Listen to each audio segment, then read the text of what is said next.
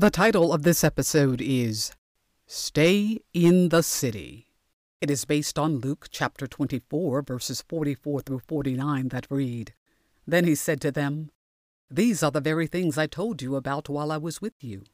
Everything written about me in the law of Moses, the writing of the prophets, and the Psalms had to come true.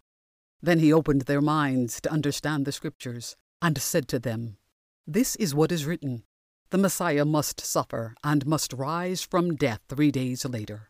And in his name the message about repentance and the forgiveness of sins must be preached to all nations, beginning in Jerusalem. You are witnesses of these things. And I myself will send upon you what my Father has promised. But you must wait in the city until the power from above comes down upon you. Jesus' ascension into heaven is believed to have taken place forty days after his resurrection from the dead. Thus, we have what is known as the Feast of the Ascension that will be celebrated on Thursday, the 13th of May this year. Many traditions celebrate the occasion on the Sunday following the feast, which is how we get what is known as Ascension Sunday.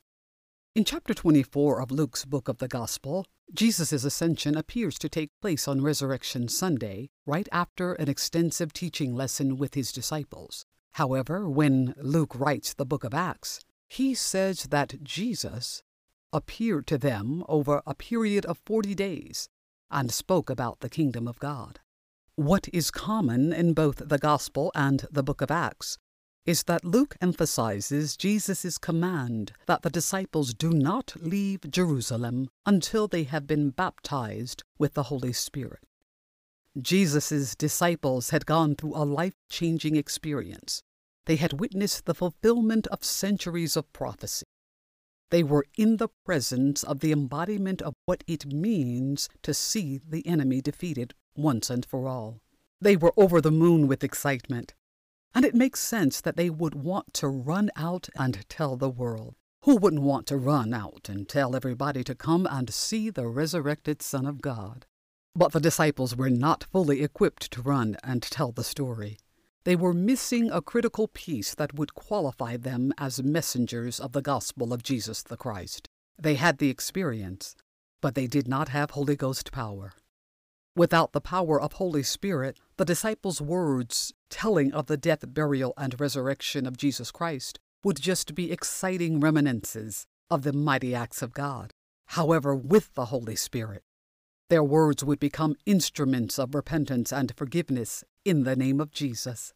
Therefore, as excited as the disciples were, they could not launch out prematurely. They had to wait a little while longer for Jesus to ascend to heaven and then send the fresh anointing of Holy Spirit. They had to wait for the final finish. So the disciples are directed to stay in the city. They were to stay in the city of Jerusalem where the best and worst of humankind had been on center stage the city of love and hatred, the city of loyalty and betrayal, the city of brokenness and forgiveness, the city of death and resurrection. It was in this city of eternal paradox that best displayed the height and depth of the character of humanity that the disciples were directed to stay in a little while longer. They were to stay in the city of Jerusalem until the ultimate act of God was fulfilled in the outpouring of Holy Spirit.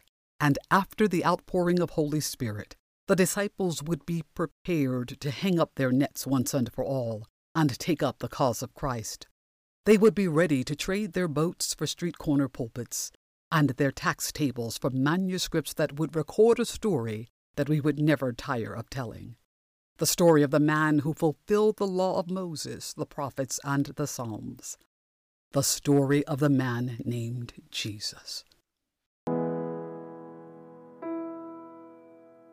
I'm Reverend Dr. Michelle Johnson, and you have been listening to Wednesday's Word of Truth. You can follow us on Instagram, Twitter, and Facebook. Join me next week for another segment of Wednesday's Word of Truth. Thank you for listening.